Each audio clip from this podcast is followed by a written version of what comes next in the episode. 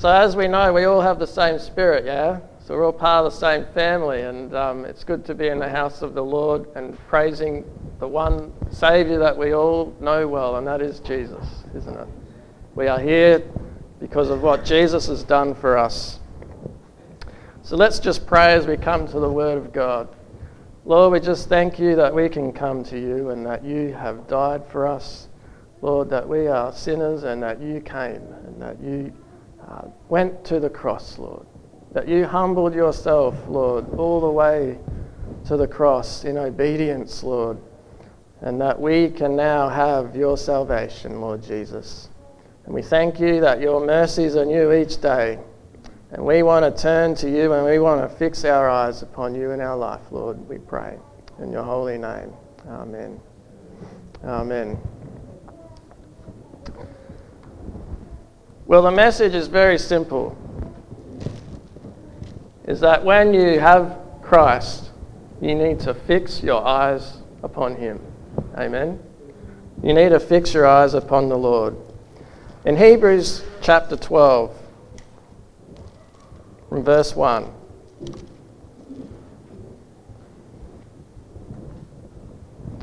It says there, therefore, since we have so great a cloud of witnesses, surrounding us. Now, these clouds of witnesses, that is all the saints in chapter 11. And these are all the people who had righteousness through faith. Okay? This is Noah, this is Moses, these are all these people in chapter 11.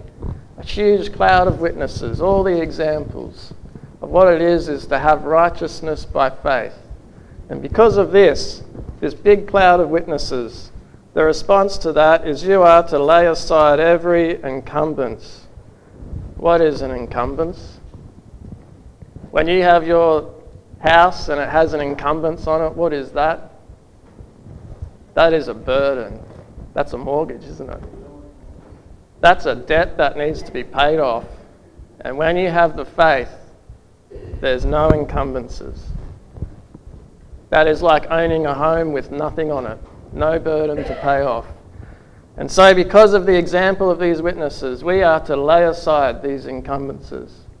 We don't add to the faith, we don't add some kind of holiness through the wisdom of man, but we have the righteousness that comes through Jesus. Amen.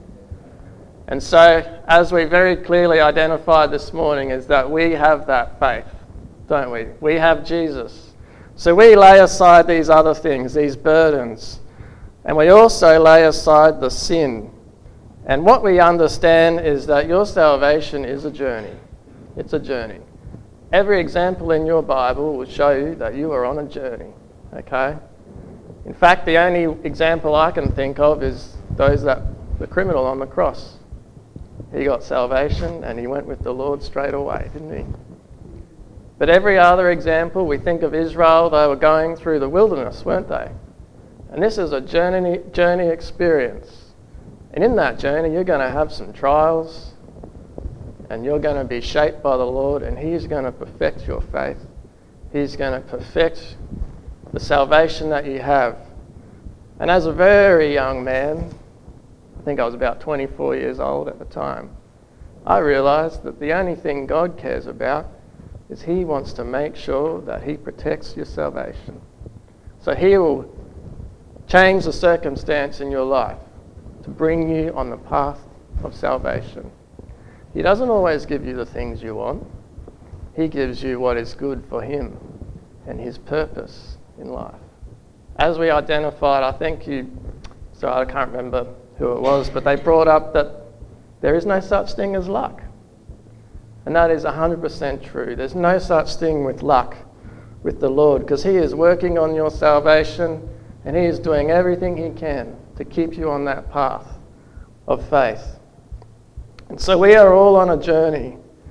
And in response to the faith, we lay aside the encumbrances and the sin that so easily entangles us, and we run with endurance the race that is set before us with endurance, and we are to fix our eyes on Jesus, the author and the perfecter of that faith, who for the joy set before him endured to the cross, despising the shame, and has sat down at the right hand of the throne of God. For consider him who has endured such hostility by sinners against himself, so that you will not grow weary and lose heart. So, guys, Jesus, who is the perfecter of your faith, does not want you to grow weary and lose heart, and he will do what it takes to keep you on that path of salvation. And part of that is you're going to have some trials, but also God will discipline you when you go the wrong way. That's what leads Paul on to say in verse 6. It says there, For those whom the Lord loves, he disciplines and he scourges every son whom he receives. That can sound agonizing, can't it, at times? But this is an amazing love, is that he will do what is needed to keep you close to him. And that is what is important, is that you maintain that salvation. And what we're going to look at today is a journey. A journey, and it's Paul's journey.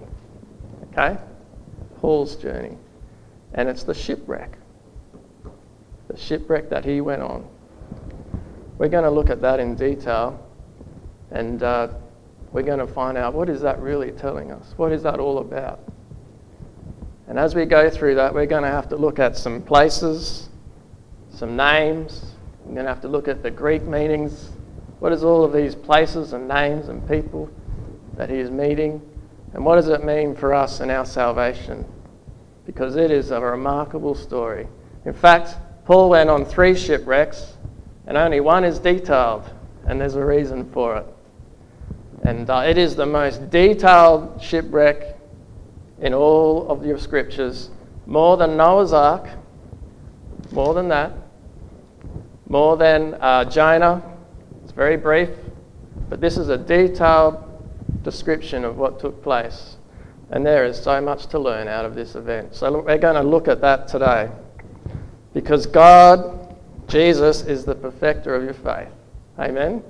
He wants to keep you on that path. So, what leads Paul to get on this boat? Well, in Acts chapter 21, uh, verse 28.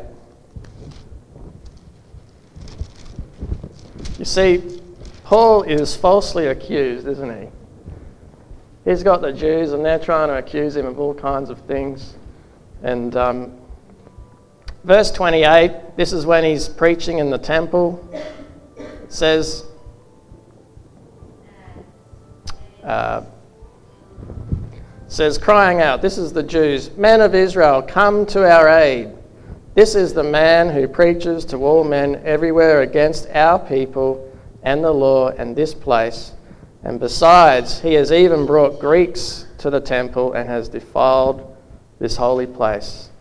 So here, the Jews, or the, the, the followers of the law, the keepers of the law, those who have an incumbence over them, okay, they're outside the faith, they're not following the faith, and they see this free man. He has got righteousness. And they're accusing him of teaching against the law, but guys, he wasn't teaching against the law. He was showing the fulfillment of it because he had Jesus. You understand me?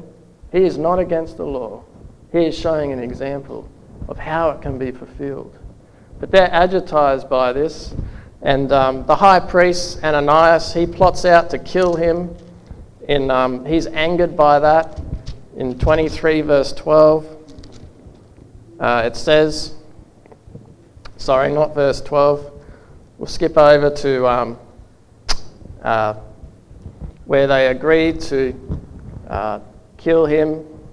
It is in verse 12, sorry. When it was day, the Jews formed a conspiracy and bound themselves under an oath, saying that they would neither eat nor drink until they had killed Paul. So, this is a determination. We're going to get rid of this guy. He is causing an agitation. He is showing a fulfillment of the law which we just don't have. What we have is we have an incumbence.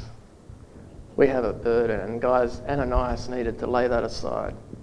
And he needed to have Jesus, as Paul did. And that is what we all have to have today. Is we have to lay aside the burden and we have to have Christ and we will be righteous before a God that sees him. He sees Jesus in you. And so there's this plot you see, and he wants to kill him. And what happens is, is Paul is then presented to all of these officials, and they're trying to find out the wrong in him, and they can't see it.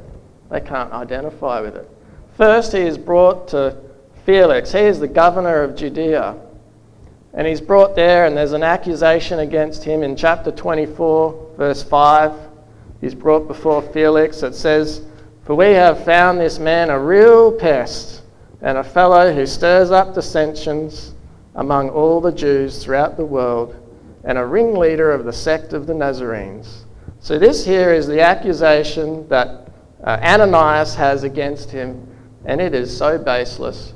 Essentially, what it is saying is that we just don't like the guy, we have a difference of opinion. He's a real pest. Yeah, this is the accusation against him.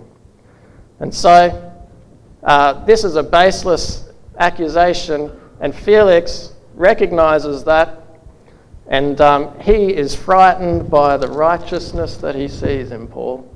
In verse 24, it says, chapter 24, verse 24, says, But some days later, Felix arrived with Drusilla, his wife who was a Jewess, and sent for Paul and heard him speak about faith in Jesus Christ, but he was discussing righteousness. This is the things Paul was speaking righteousness. He was discussing self control and the judgment to come. Ooh, when you speak about a judgment to come, that means you need to do something, isn't it? And Felix, well, he became frightened and he said, Go away for the present time. So Felix identified this man has done no wrong. He's done no wrong, amen? He's done no wrong. But he is falsely accused and he has got chains. The Jews put chains on him. So he's being carted around with these chains. But he has done no wrong. And so what happens though is Felix holds on to him for a little while because He's trying to get a bribe. He's full of the flesh. He's full of the flesh. He's acting in the flesh. He wants Paul to pay him a bribe. So he holds him there for two years. And in that time, a new governor comes along, and his name is Festus. Okay, so Paul is going through all of these situations where they are trying to identify a sin that is worthy of death, and they cannot find it. Festus comes along and he's embarrassed because he can't identify what the problem is. Um, he finds no charge against Paul. In chapter 25, verse 18, again we see the accusations. It says, When the accusers stood up, this is the Jews, they stood up, they began charges against him, not of such crimes as what I was expecting, but they simply had some points of disagreement with him about their own religion and about a dead man, Jesus, whom Paul asserted to be alive. This is the understanding of Festus. He's not understanding what this is all about. What has this guy done? And so he's embarrassed. You see, Paul was a Roman citizen. The Jews wanted to kill him, so if he was to be handed back to them, he would have been uh, put to death by those Jews. But he is saying, No, I'll go into the courts of Caesar. so before he goes to the courts of Caesar, the, the governors had to try and find the charge so they could build the case against him. But at the moment, there's no case against Paul. But he's got these chains. And so he asked for King Agrippa for help. So we've got the governor now, we've got the, the King Agrippa. And King Agrippa, well, here's the same response. There is no charge against this man. No charge. And King Agrippa, we read in um, chapter 26, verse 28.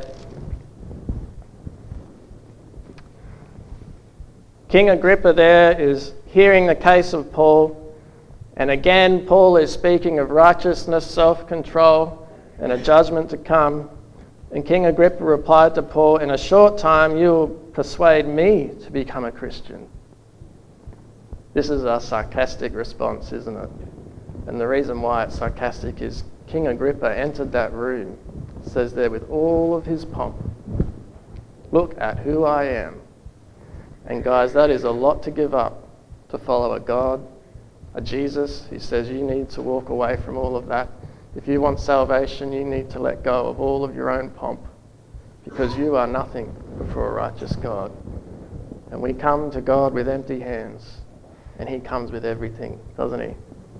And so King Agrippa identifies with this and he says, oh, Soon you'll be making me a Christian because the case is so strong against his accusations. And so what happens though is uh, King Agrippa, he then identifies with, and he says, uh, he took them, his uh, colleagues aside, and he, in verse 31 it says, They began talking to one another, saying, This man not doing anything worthy of death or imprisonment. And King Agrippa said to Festus, This man might have been set free if it had not appealed to Caesar. So we're seeing that King Agrippa could find nothing worthy, nothing of death. And this is what we're seeing is a testimony of Jesus, isn't it? Falsely accused. It says there uh, in verse 29, Paul says, I would wish to God that whether in a short or a long time, not only you, but also all who hear me this day might become such as I am, except for these chains. There are no chains when you have Jesus. And so Paul is saying, I wish that you could be as I am without these chains. Because the example is there, but there's no chains. And so there's this false accusation. A false accusation. And what we know is that when you have Jesus, there is no condemnation, is there? No condemnation. Romans chapter 8, verse 1 says, When you have Christ, no condemnation. Zero nothing. And uh, there is a difference between condemnation and conviction. They are two different things. Conviction is the Jesus in you showing you how you are to live, He's trying to direct where you are to go. He's trying to speak to you. This is the Rhema word of God. He is speaking to you through the written word. And He is directing your life. And this is a conviction. And we can't impose our convictions on other people because then that is a condemnation. You understand? I can't tell you how to live your life. It has to come from the Lord.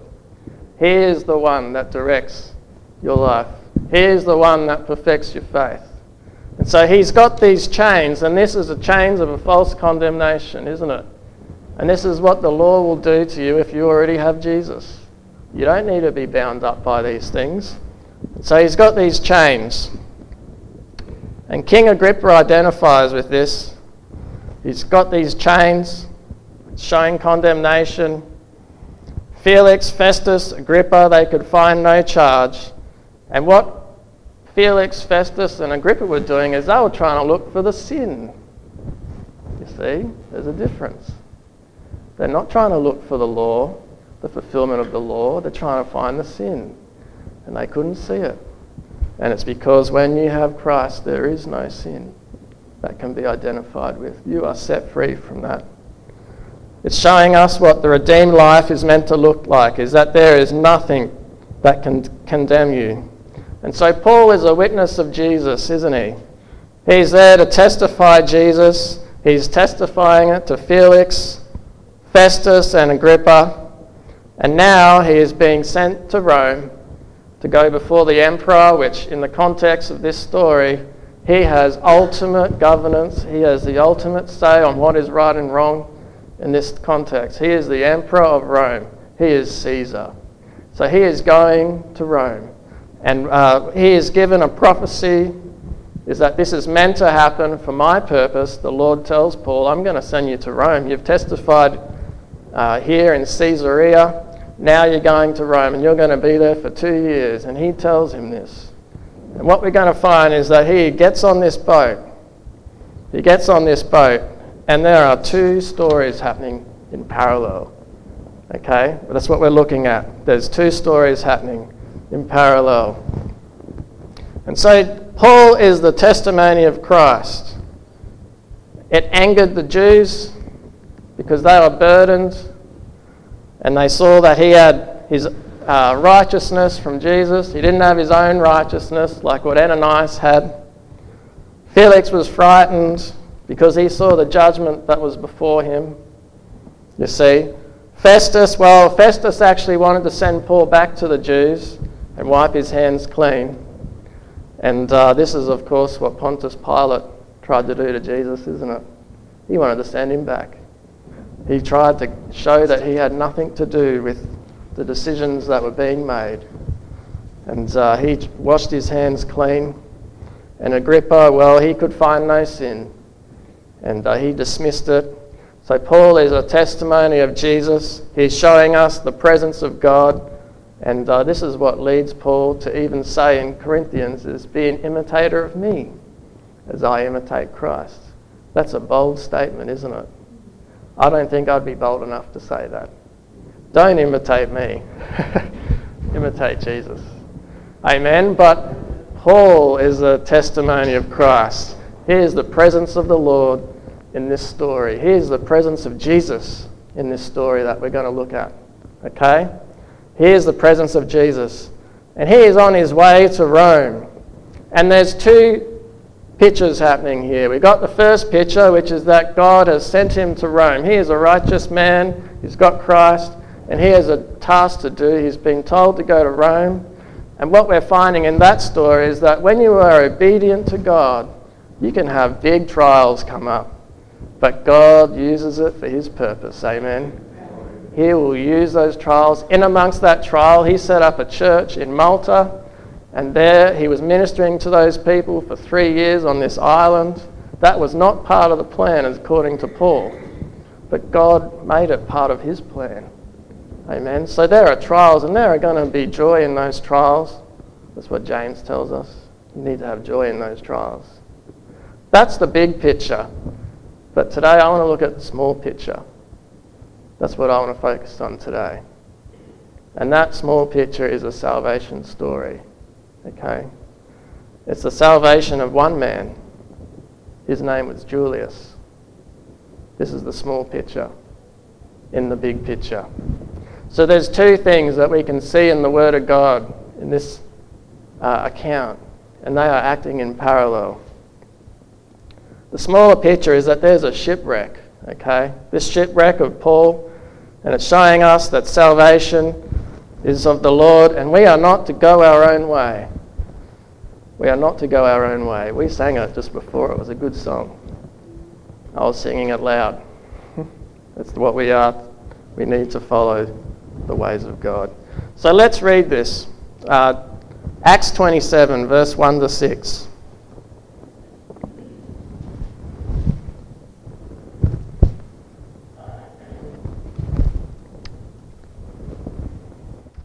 says, When it was decided that we would sail for Italy, they proceeded to deliver Paul and some other prisoners to a centurion of the Augustan cohort named Julius. And embarking in an ad, sorry, adram, adram, adramine, oh, I can't even say that word, Adramanian ship, that's the one, Adramanian ship, which was about to sail to the regions across the coast of Asia, we put out to sea accompanied by Aristarchus, a Macedonian of Thessalonica. The next day we put in at Sidon, and Julius treated Paul with consideration and allowed him to go to his friends and receive care. That's a good thing, isn't it? Allowed him to do that. From there we put out to sea and sailed under the shelter of Cyprus because the winds were contrary. When we had sailed through the sea through the coast of Cilicia and Pamphylia, we landed at Myra in Lycia. There a centurion, sorry, there the centurion found an Alexandrian ship sailed for Italy, and he put us aboard it. A new boat. So we find that there's a centurion. His name is Julius, and he is in command. Julius is. And he gets on this boat, and this boat is surrounded by water, isn't it? And guys, that water is death. You go into that water, you're dead. Done. In the scriptures, when you look at this, you'll find that the waters is always the death. When Jonah got tossed off that boat, he went down to the deep. And for all purposes, he died. That's why when Jesus says that the only sign you'll get is the sign of Jonah, it's talking about resurrection. That Jesus came, he died, and he rose from the dead. He was in that uh, fish for three days, and then he came out and he saved Nineveh, didn't he? The world. This is what Christ has done. He went down into the depths. And when he went down into the depths. He said, The water encompassed me to the point of death. He was dead. Guys, Jonah died for the purpose of understanding that story.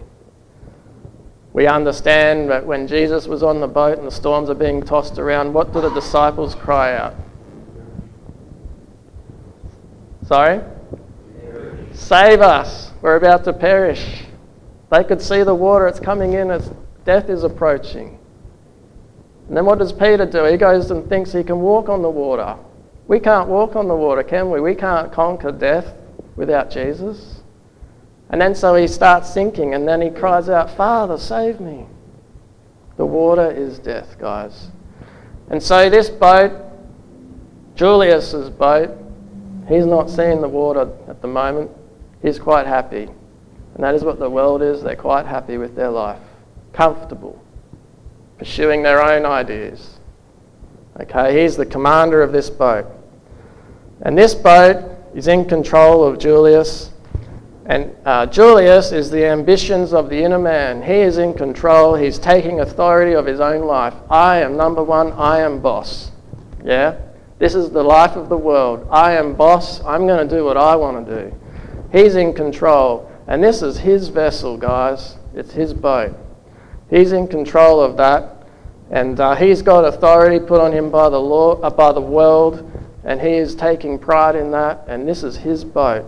And this boat, guys, an Adramitan ship. Well, in the Greek, that word means I shall abide in death.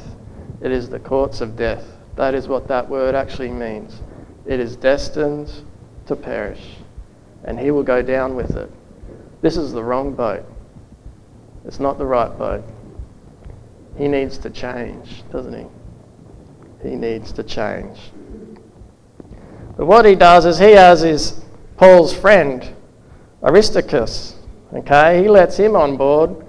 He's a very close friend of Paul, and uh, he, his friend there, Paul's friend, he suffered on Paul's behalf.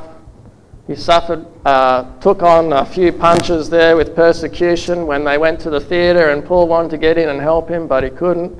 So he has suffered for Paul's sake as well.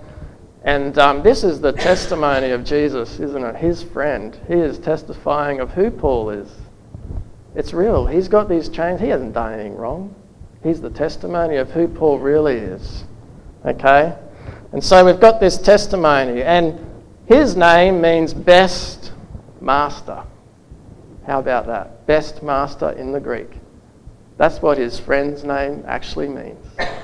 So he is trying to tell him, you know, you need to change your master. You need to change masters. And when we change masters, we change boats. We are a new creation, aren't we? We will change. Thank you for your prayer. It is an amazing thing when we become a new creation an amazing thing. And so he's changing boats. And it's because what happens is in verse 3, it says, The next day we put in at Sidon, okay, and Julius treated Paul with consideration. Sidon is a Phoenician city, isn't it? Does everyone remember the Phoenicians? Jesus had some good dealings with those people, didn't he? In the Gospels. Let's have a look at Matthew chapter 11, verse 20.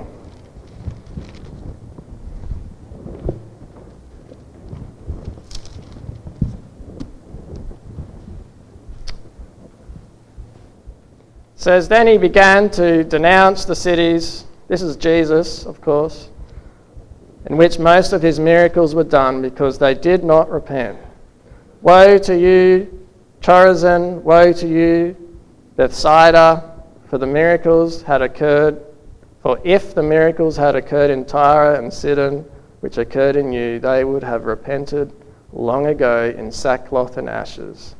Nevertheless, I say to you, it will be more tolerable for Tyre and Sidon in the city of judgment than for you. Jesus is identifying with these two cities of Phoenicians. Phoenicians had a false god of healing. That's why Jesus did a lot of healing to Phoenicians, didn't he? He is cutting down that false god. I am the healer. That's what he's telling the Phoenicians. That is what they worshipped was a false god of healing.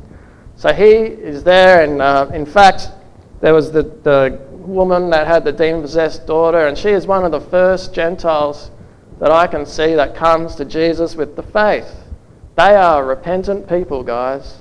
And it's saying there that if I had done the things to, to you that I did in Sidon and Tyre, the whole nation would have been repentful. And this is the response of the Phoenicians is that they are wanting Christ, they are wanting it, and they are responding to it because they are getting convicted and they are repenting. So here, what is happening? We've got Julius going past the city of repentance, aren't we? He's going past the city of repentance. And when you repent, you are identifying with your sin, aren't you? That is an identification. And when you identify your sin, that is when you will consider the testimony of Jesus. And that is what's happening in Acts chapter 27, there, verse uh, 3. Let's go back there. Guys, when the Lord spoke to me to bring this message, I got excited as I was discovering these things. And uh, I want to take you on this journey as well. Let's have a look at the scriptures today. Acts chapter 27.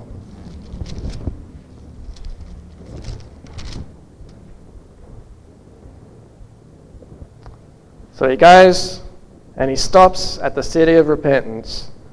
And Julius, the inner man, treated Paul with consideration and allowed him to go to his friends to receive care.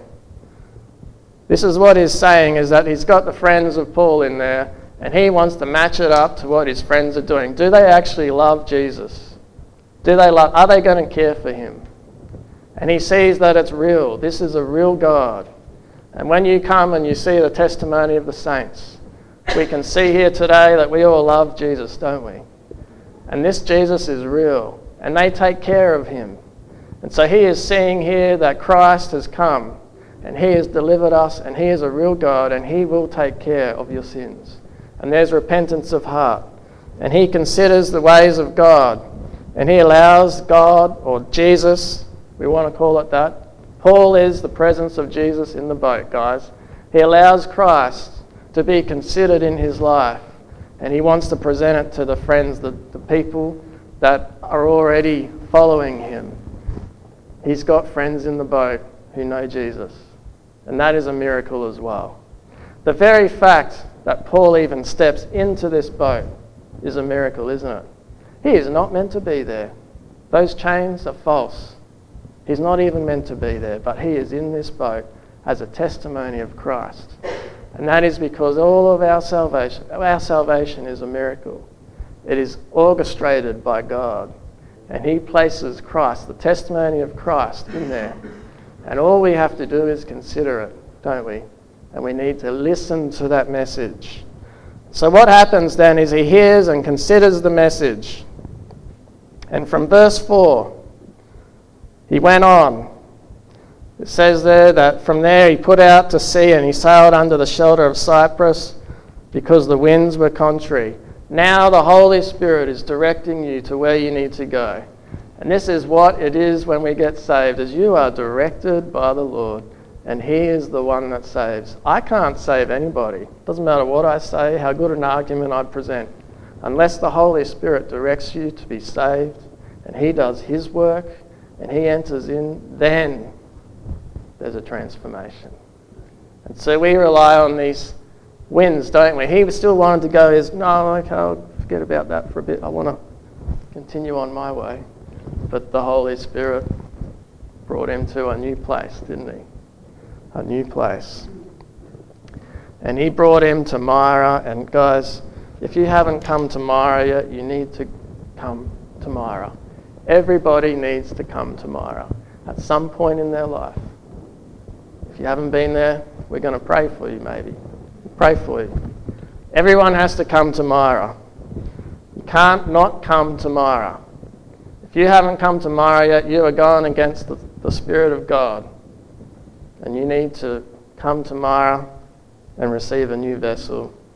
And Myra in Greek. Well, there's some amazing things going on here.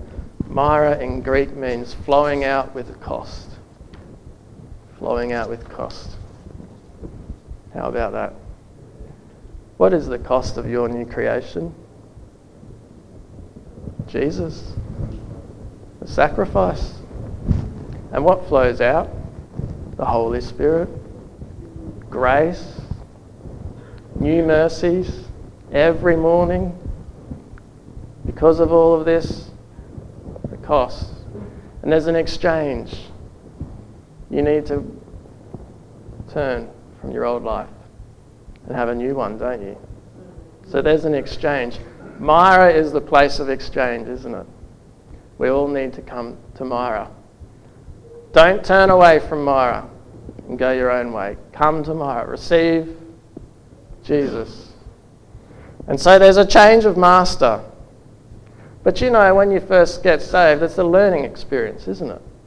It's not an instant thing that you are now all of a sudden, you know everything about the Lord and which way you need to go. You need to start hearing Him and being directed by the Lord. And uh, it takes uh, the Lord to change you. But He is in you now, and that is a treasure to have. He is ready and He is able to do the work. Okay? And that's what we're going to look at. And so there's this new vessel. And uh, we know the scripture in 2 Corinthians chapter 4, verse 7. I'll read that out. 2 Corinthians chapter 4.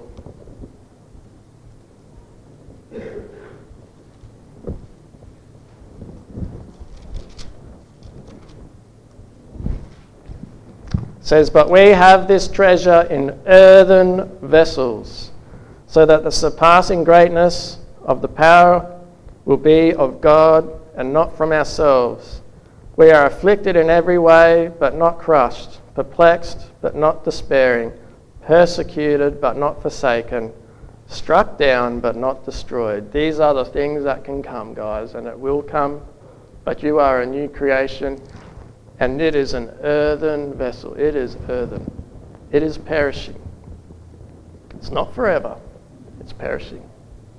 And uh, I'm grateful for that because, you know, it's not the best vessel I've ever had. There are times where it's achy, isn't it? In fact, the last week, uh, I, I've been very sick the last week, and uh, that just shows that the weakness of your vessel, it doesn't always stack up. It has its moments, but it's perishing. And uh, he got on this new ship, and it's an Alexandrian ship. What is an Alexandrian ship? It is an Egyptian ship.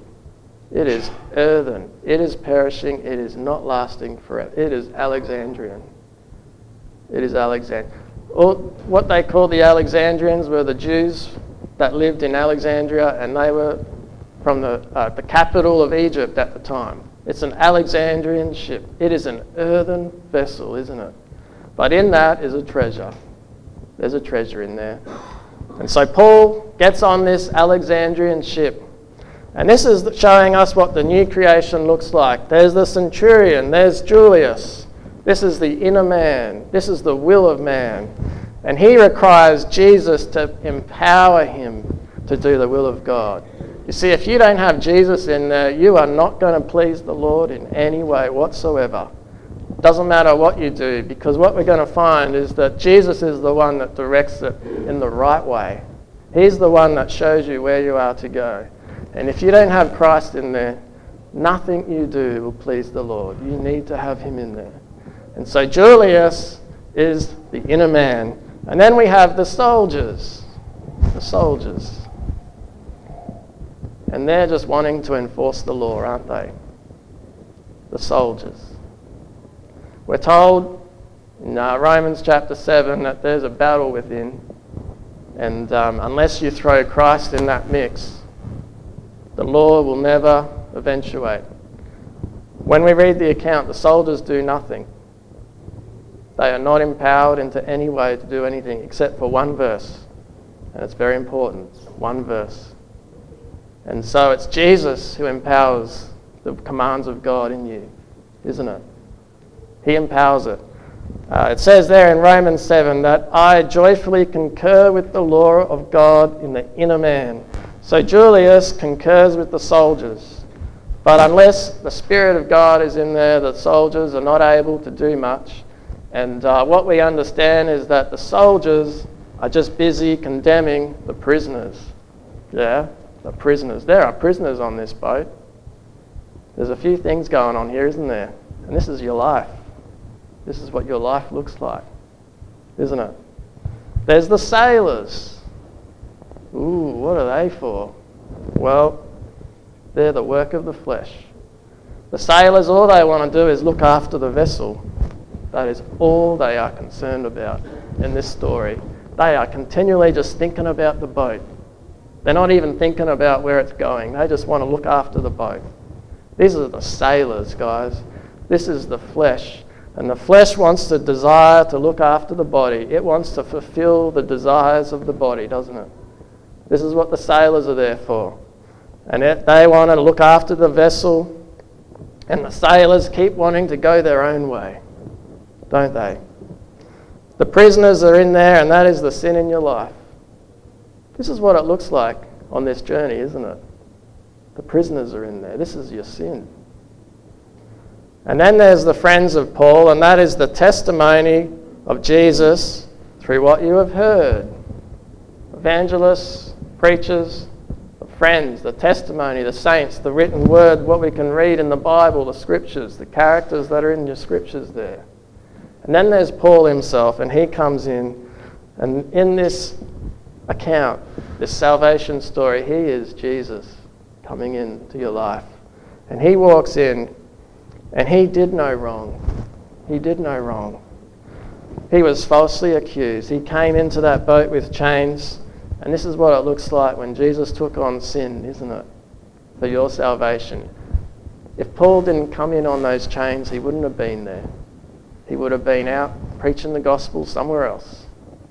Free man. He comes in, and it's a miracle, isn't it? That he enters into this boat. He's got chains on. He is falsely accused. This is what Jesus is to us. He was falsely accused, but he took on that sin so that you could be saved. Let's have a read on. So we got this vessel, this vessel, and this vessel is your life. Acts 27, verse 7. When we had sailed slowly for a good many days and had, with great difficulty had arrived off Snidus, since the wind did not permit us to go further. Now, guys, what this is saying is the sailors wanted to go between Snidus and Crete, I think it is. And there's a nice little strip there which is protected, it's comfortable. And uh, this is what the flesh wants to do, isn't it? It wants to do what is good for your body.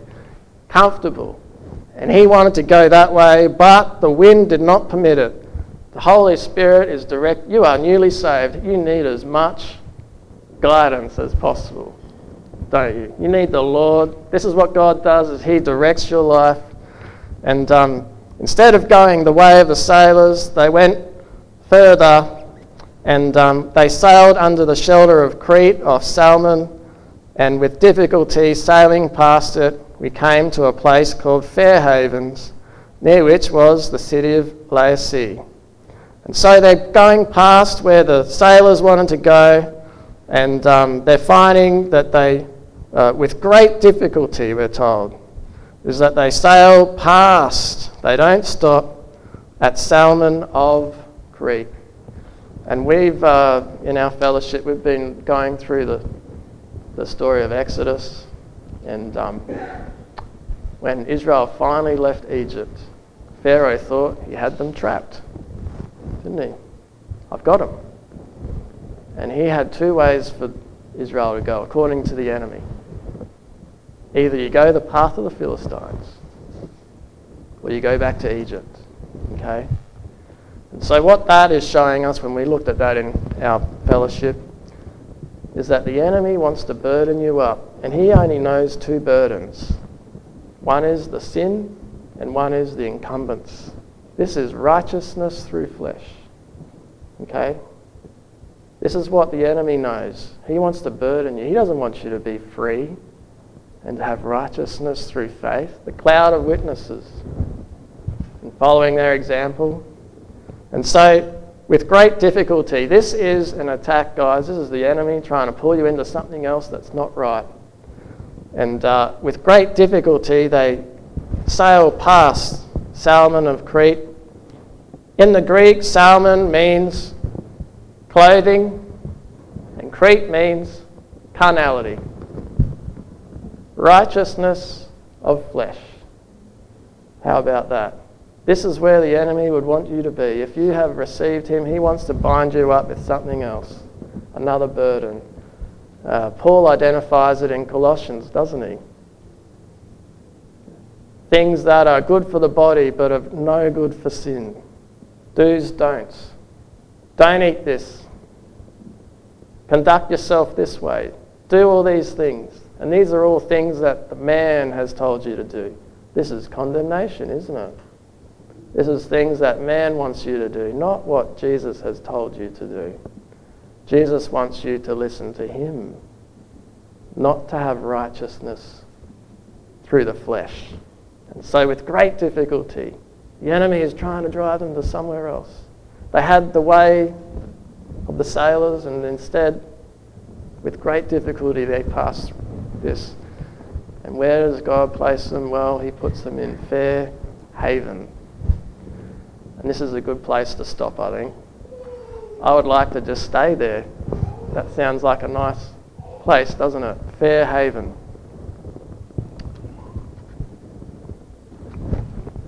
Fair haven.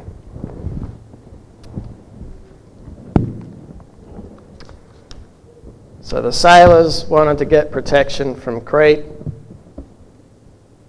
and they wanted to go between the mainland and the island, but the Spirit of God directed them elsewhere and they asked to stop at Fairhaven. Fairhaven is showing us a very good fellowship. And, um, you know, we need to be directed by the Lord where we are to fellowship. And I can see the presence of God here. And you guys are all here because you've been directed by the Lord. And um, praise God for that. And uh, when you get saved, what you need is you need to be grounded in truth, don't you? you need to be prepared, you need to be equipped. And it's important that you fellowship where God has sent you. And He sends people to different churches where they are going to be discipled in truth in a way that speaks to them. And um, obviously, there's different churches and fellowships, but um, they all need to be discipling the new believers, don't they? You need that. That is important. And so, God, through His Spirit, He forces them to this place. And He doesn't leave you out to dry. He wants you to be surrounded by His people. And He brings uh, this vessel to Fairhaven and He saves them from this righteousness through the flesh stuff. He saves them from going in a path of bondage to sin. And He brings them to Fairhaven. And this is where we all need to be, is we need to be fellowshipping with those who preach the word of truth. Don't go somewhere else. Go to Fairhaven, good fellowship. Fairhaven in the Greek. kalos, good. Lehman, harbour. It's meant to be for a season. You stay there for a season. In fact, it even tells you that it was not forever, it was for the winter. Go there for a season and then be directed by the Lord where you are to go. So we need to have a good fellowship and be grounded in truth. But the f- sailors, well, they had another plan. This is the flesh speaking now, isn't it? So there's this battle within. Are we seeing the picture here? There's this battle going on. And the sailors, they think, no, we know better. And um, Paul stands up and gives them a very strong warning. This is the conviction I'm telling you about. This is not condemnation. This is a conviction. Let's read verse 9. Let's go there. When considerable time had passed and when the voyage was now dangerous, since even the fast was already over, Paul began to admonish them. That is to warn, to warn them. And they said to them, Men, I perceive that the voyage will certainly be with damage and great loss, not only of the cargo and the ship but also of our lives. Okay, this is a warning. In other words, stay in Fairhaven. Don't move from this place. I've put you there. Stay there. Don't move from that place. You need to be grounded in truth. But the sailors had another idea. And this is the trap we can fall into, isn't it?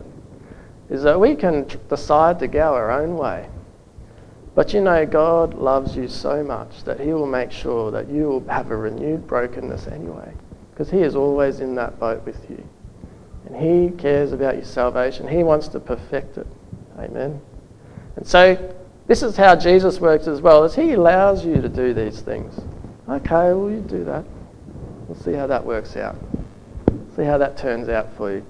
So, verse 11 says, But the centurion, or Julius, was more persuaded by the pilot and the captain of the ship, these are the sailors, than by what was being said by Paul, because the harbour was not suitable for wintering.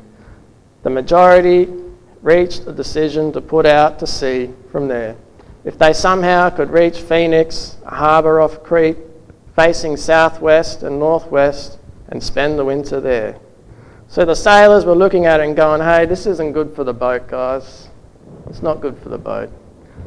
And they're trying to find another fellowship that suits them better another place where they think they might get some truth, some discipling, but they're looking at it in the flesh. It's not good for the boat. We can't harbour properly there. And unfortunately, this is the trap of many churches today, is that they are wanting to appease a good harbour in the eyes of sailors and not a good harbour in the eyes of the Lord. Do you understand what I'm saying here?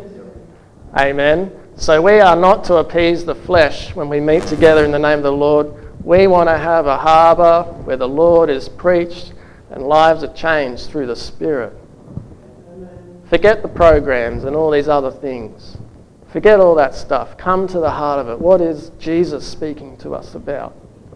Don't be persuaded by the flesh and try and find some other place that's going to suit your needs better, a better harbour for the boat. Find a harbour for the Spirit. Amen?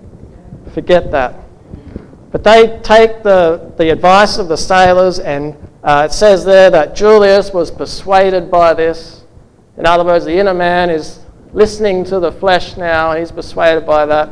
And he takes a step out of disobedience, and he goes the wrong way.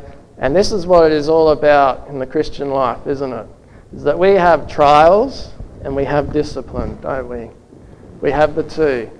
The big picture of all of this is Paul in obedience, and he has gone through a trial. He's gone through a trial. The small picture is a salvation story, and he has gone through discipline. You understand? Julius, his vessel. And so find the place where the Lord wants you to meet and be ministered to. Don't look for a place of the flesh.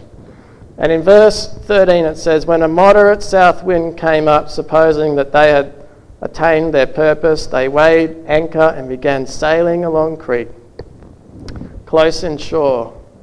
And in verse 14, but before very long they rushed down from the land, sorry, but before very long there rushed down from the land a violent wind called Euraquilo. A violent wind, oh boy, a violent wind, and they had a name for it. You know what that means? That means it's familiar. It's the sailors that had a name for it. We've hit the wind of Euraquilo. And uh, this is because they could identify with that. Euraquilo in Greek very simply means wind of the east. That's all it means. Wind of the east. And they were familiar with that.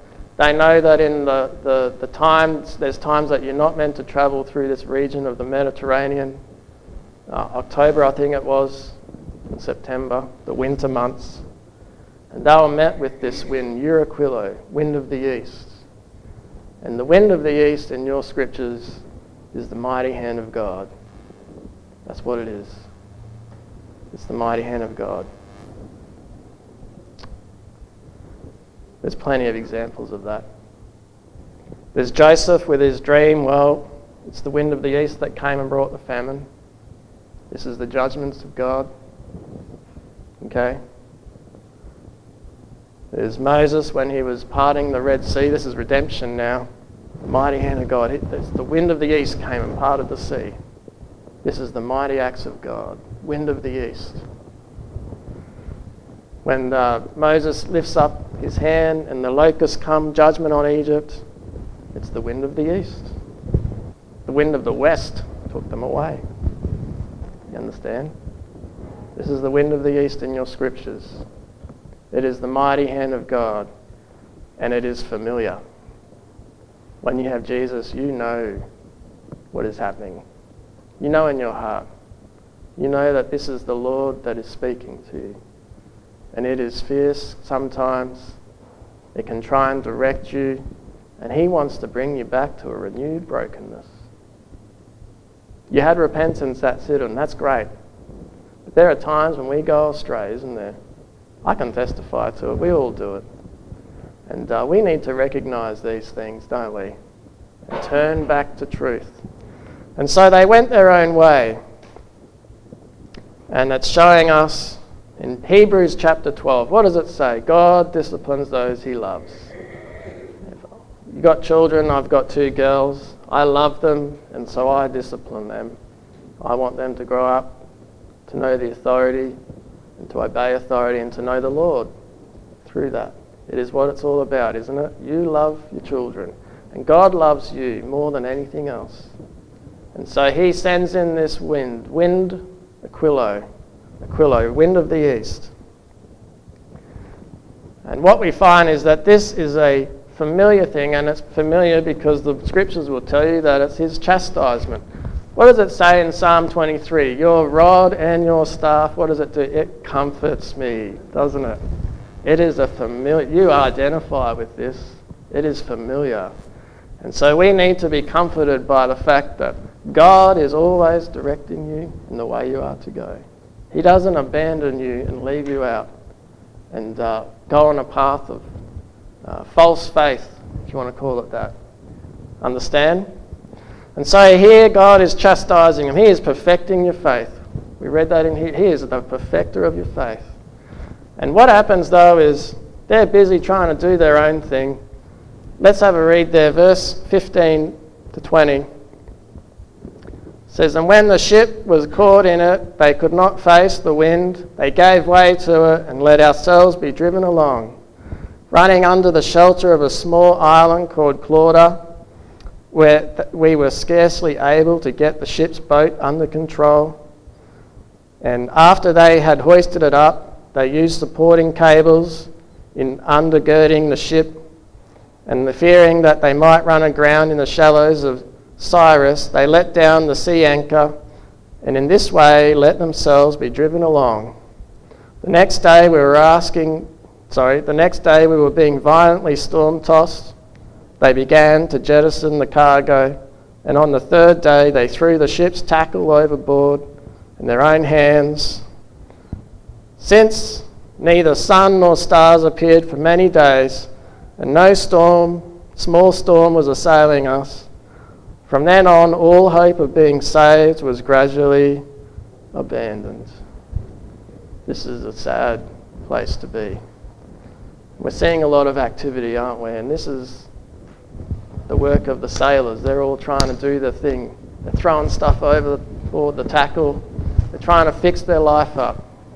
You see, the wind of the Aquila, he's showing you that you are in the wrong place. I want to do in Fair Havens, you've gone your own way, and now you're going to be directed by me where to from here. And so this is showing us that you're trying to clean up your life yourself. You're throwing stuff out. You are uh, almost you're trying to lower the emergency boats. You're trying to get off the boat. You're trying to find another way, another another faith almost. This is another way out, and uh, this is all the work of the flesh, isn't it? trying to sort it out. And you will go on that way, you can be on that path for a little while, but eventually you'll be left feeling like you're uh, without hope. It says there in verse 20 that they started to feel. Since neither sun nor stars appeared for many days, and no storm, small storm, was assailing us. From then on, all hope of being saved was gradually abandoned. That's, that's how we can be left, isn't it? We've all been in these places, haven't we? But you know what? Who stands up? When they had gone a long time without food, Paul stood up in their midst. And this is what this is what excuse me.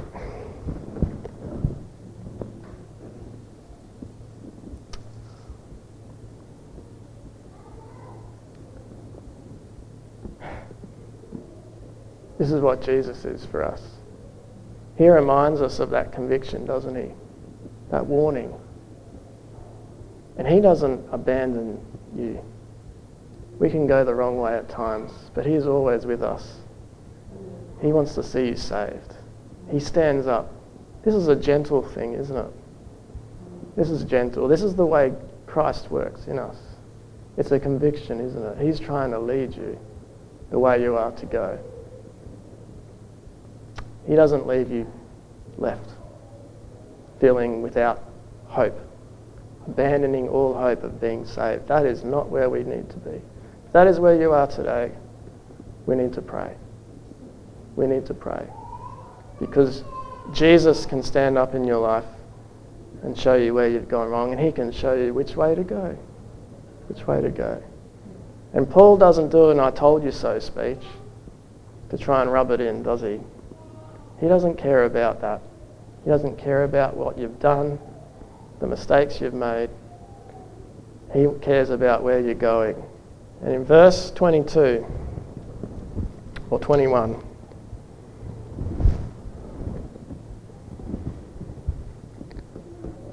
when they had gone a long time without food, the food is obviously, we can think about that as well. Then Paul stood up in their midst and said, Men, you ought to have followed my advice and not to have set sail from Crete and incurred this damage and loss. Yet now I urge you, keep up the courage. This is the message of Jesus now. For there will be no loss of life among you, but only this ship. This is the reminding of the gospel. You have a ship which is perishing, but think about the goal ahead.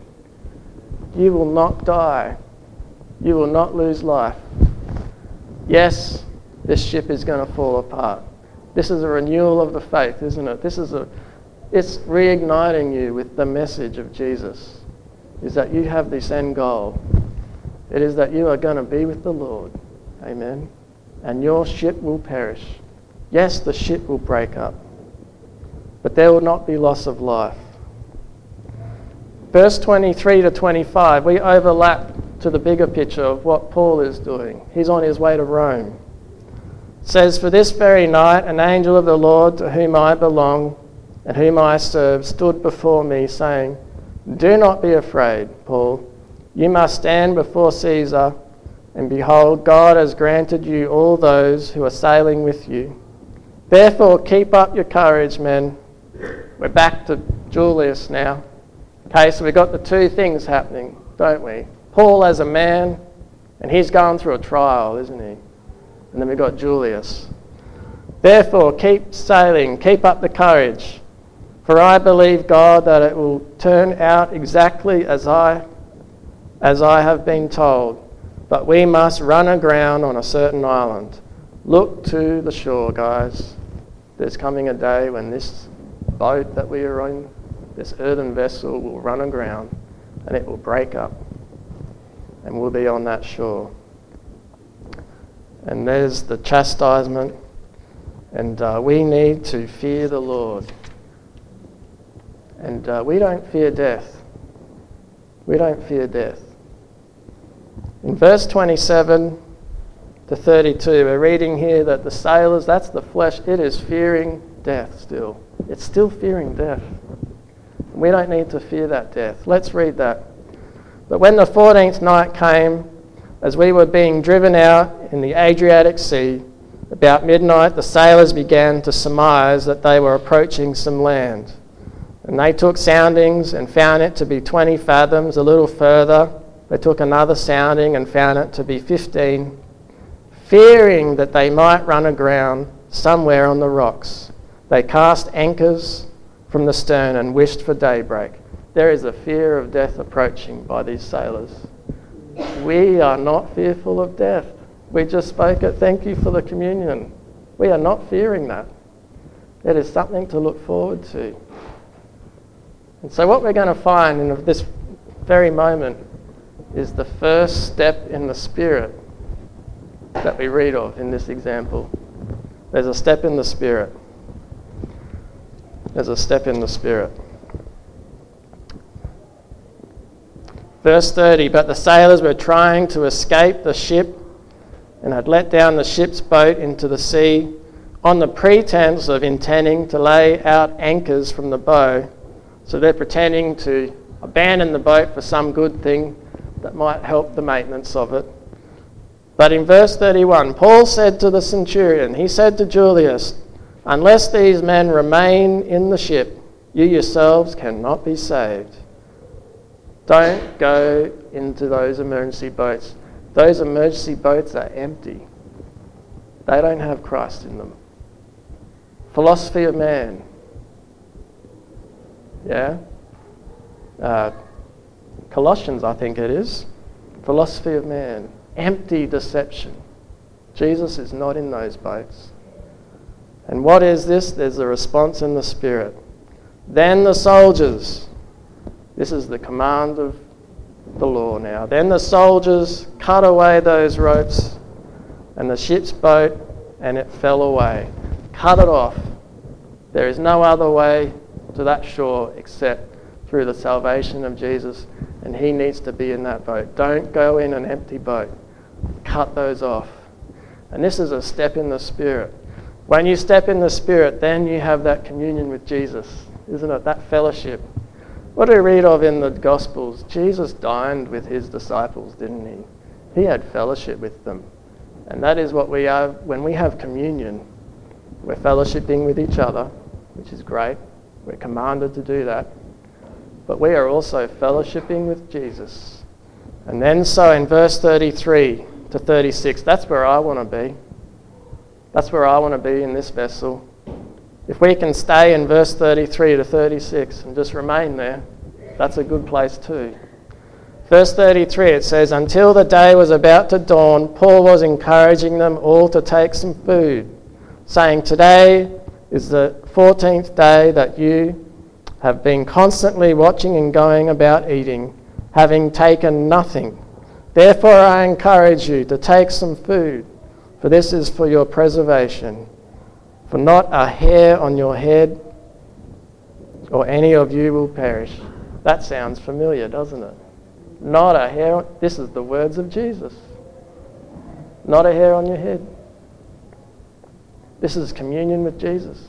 You took a step in the Spirit, now you have a closer relationship with the Lord. You cut those emergency boats off, you got them off. Now you have fellowship with Christ. And uh, we're coming to the end here, guys. Is that we aren't to fear death. Amen. The soldiers were fearful of that. And they feared death. They saw death approaching. But we are to not fear that. And we have communion with Christ. And um, it's a renewing. And in verse 39 to 40, this is very important. when the day came, they took, sorry, when, when the day came, they could not recognize the land, but they did observe a bay with a beach, and they resolved to drive the ship into it. And casting off the anchors, they let them into the sea, while at the same time they loosened the ropes of the rudders. They let that go and hoisting the foresail to the wind. Guys, this is disarming the flesh. The sailors, they're in control of the boat by the anchors, aren't they? They drop an anchor and the boat turns around one way. The rudder is there to direct it. This is all the workings of the flesh, isn't it? We are having communion with Christ. You are no longer walking in the flesh, you are walking in the Spirit and the, the ways of the flesh are being cut off. It's being dealt with now. And now what happens is he puts up the sail. Amen. Everything else is being done away with. The only thing directing this ship now is the sail. And it is going full steam ahead to the finish line. And that is the description we read of in Hebrews is that you are running that race full steam ahead. Nothing is holding you back. And you are being led by the Spirit, the winds. Amen. The winds. And you are going to hit that shore and you are going to be saved. And we're going to find out here that you need to have Jesus with you. In verse 42, it says, The soldiers' plan was to kill the prisoners. Guys, there is no condemnation when you have Christ.